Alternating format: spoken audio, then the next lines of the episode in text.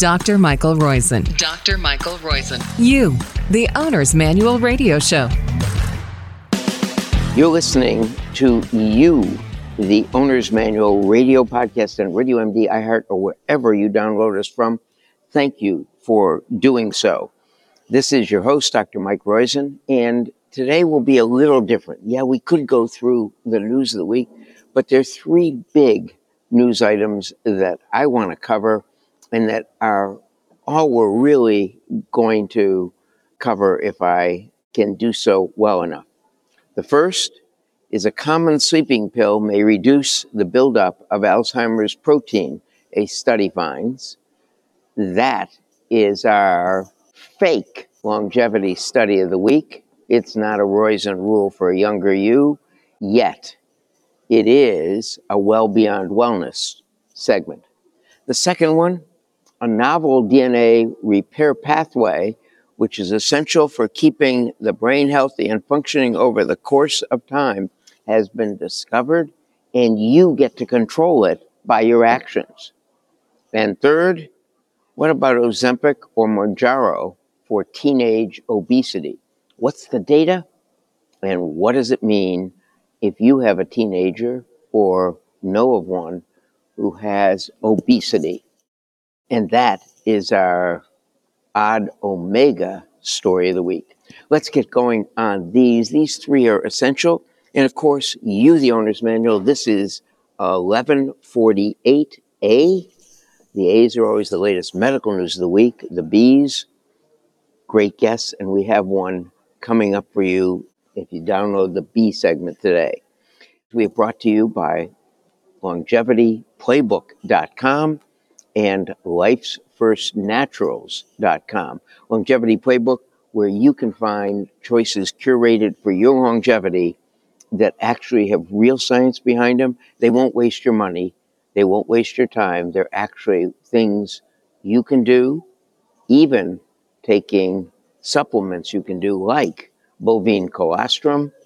Bovine colostrum is a great breakthrough from a standpoint of it is what'll help you live younger, longer. Bovine colostrum by helping you ward off upper respiratory infections and when you exercise, prevent bloating and the GI distress that sometimes comes with overactive exercise. Now, before we get going, I've been asked a lot about COVID 19 boosters. I think the next one should probably be in August if you've already received the primary shots and at least two boosters. Why is that? Because the data on an extra booster, even in the vulnerable, are not clear right now. I think they will be by August of this year, and that probably be indicated for most of us.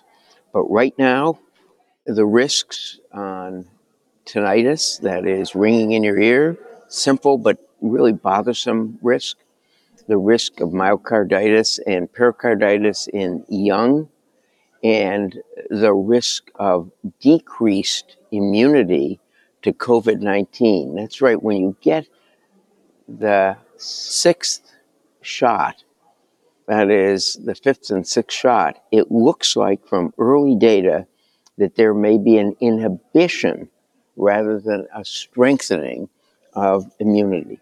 So the point I'm bringing up is maybe you should wait until we get a little more data on the boosters, and maybe we should go away from the mRNA boosters for the next shot. We don't have enough data yet. So don't cast that in stone. The key point is check with your primary care practitioner. And remember, if you're going to get the shot, I like to take an aspirin with it to decrease the inflammation that could occur and decrease the clotting risk that does occur after the booster. Now, our three big stories. Common sleeping pill may reduce the buildup of Alzheimer's protein. This was a story that appeared a couple weeks ago and made big headlines. But what is the real data? Well, what this is, is a study that was done in a few humans I think it was uh, 32 or 38 humans aged 45 to 65 who received one of two doses of Suvorexant, S E S U V O R E X A N T, or placebo.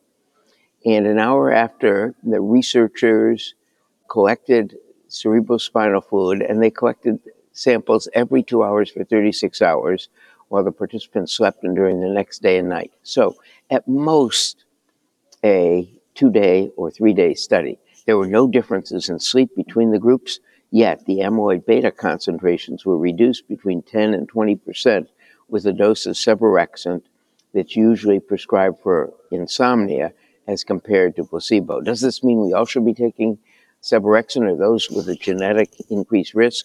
Not at all. It's a two or three day study at most, right? We don't have any long term effects. We don't know what its long term effects even are on beta amyloid. Maybe it's great, or maybe it's horrible. We just don't have enough data. So the point is, please don't jump on this yet. Wait for more data to come out. That's as different from bumetanide, the $4 a month water pill, that in fact has been shown in computer simulations to block amyloid and tau attaching to neurons, in mice to prevent Alzheimer's and other dementias, and in large databases to decrease the risk of Alzheimer's and dementia by between 70 and 72 percent in the two large databases compared to people who are taking other water pills or compared to people who were not taking any water pill. So that is our well beyond wellness fake longevity story of the week. Now, our real longevity story of the week is you are a genetic engineer for you. And when you do exercise, your brain, just like when you exercise your muscles, you start to do wear and tear damage. But the brain puts out a new novel pathway. I'll tell you the name in a second. And that novel pathway increases the more you use your brain in those cells. That's why speed of processing games may be so beneficial. It is you are genetic engineer for you. So when you stress your brain cells, they turn on a gene that produces the small protein complex NPAS4. I don't know how you remember that. We got to have a uh, novel protein amyloid substance. I don't know what how you say it, but we need a mnemonic for it. NPAS4. What it does is when you stress your brain cells, you turn on a gene that repairs your brain damage. Isn't that incredible? You get to repair your brain by the more you do. So you are a genetic engineer for you. Similar to if you exercise your muscles, you secrete that small protein irisin. Well, this week, new data, you actually improve your repair in the brain by turning on a gene that makes NPAS4.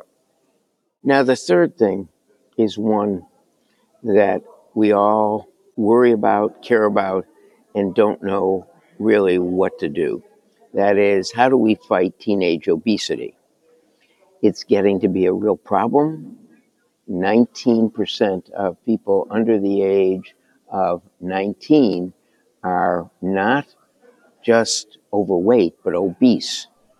And that means they're destined for type 2 diabetes, heart disease, stroke, memory loss, osteoarthritis. So, the question is what about these new GLP 1 agonists, such as Ozempic or semaglutide or Wegovy or Mounjaro? And the answer is in this randomized controlled study that lasted 68 weeks, a year and plus, 16 weeks into the second year, I guess that's a year and a third, they lost 17% of their body weight compared to the a randomized group. They got a placebo, they got the education, same education, but didn't, in fact, lose any weight on average.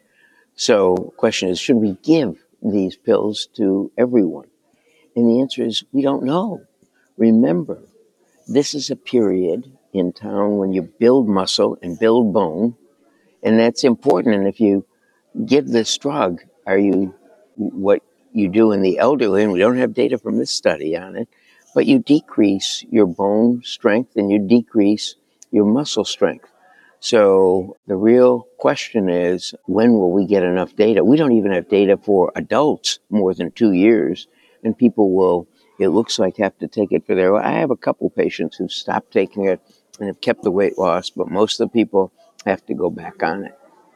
The three big choices today, and again, sponsored by longevityplaybook.com and lifesfirstnaturals.com, the makers of True Biotics, as well as bovine colostrum, are common sleeping pill may reduce the buildup of Alzheimer's proteins. Yeah, it's a three day study. Don't do anything about it yet. Do, if you have a risk, genetic risk, or, or on a water pill, get switched to bumetanide, $4 a month water pill that does block it by 72% in epidemiologic studies. We don't know yet what it does in regular humans long term in a randomized prospective study. And the key thing today, you are a genetic engineer for you, is that when you exercise your brain, speed of processing games, for example, the best one, you increase the gene functioning that produces the NPAS4 protein complex that repairs your brain cells. Ozempic for teenage obesity, we just don't have enough data. This has been Dr. Mike Roizen. You've been listening to 1148A. Hope you like us. Tell your friends about us. Rate us. Remember our sponsors, longevityplaybook.com and lifesfirstnaturals.com. We'll be back next week. And by the way, listen to our guest on the B segment. It is a sensational B segment. Thanks again. 1148B, do download it. This has been Dr. Mike Roizen. Talk to you on the radio and on the podcast next week. Thanks again.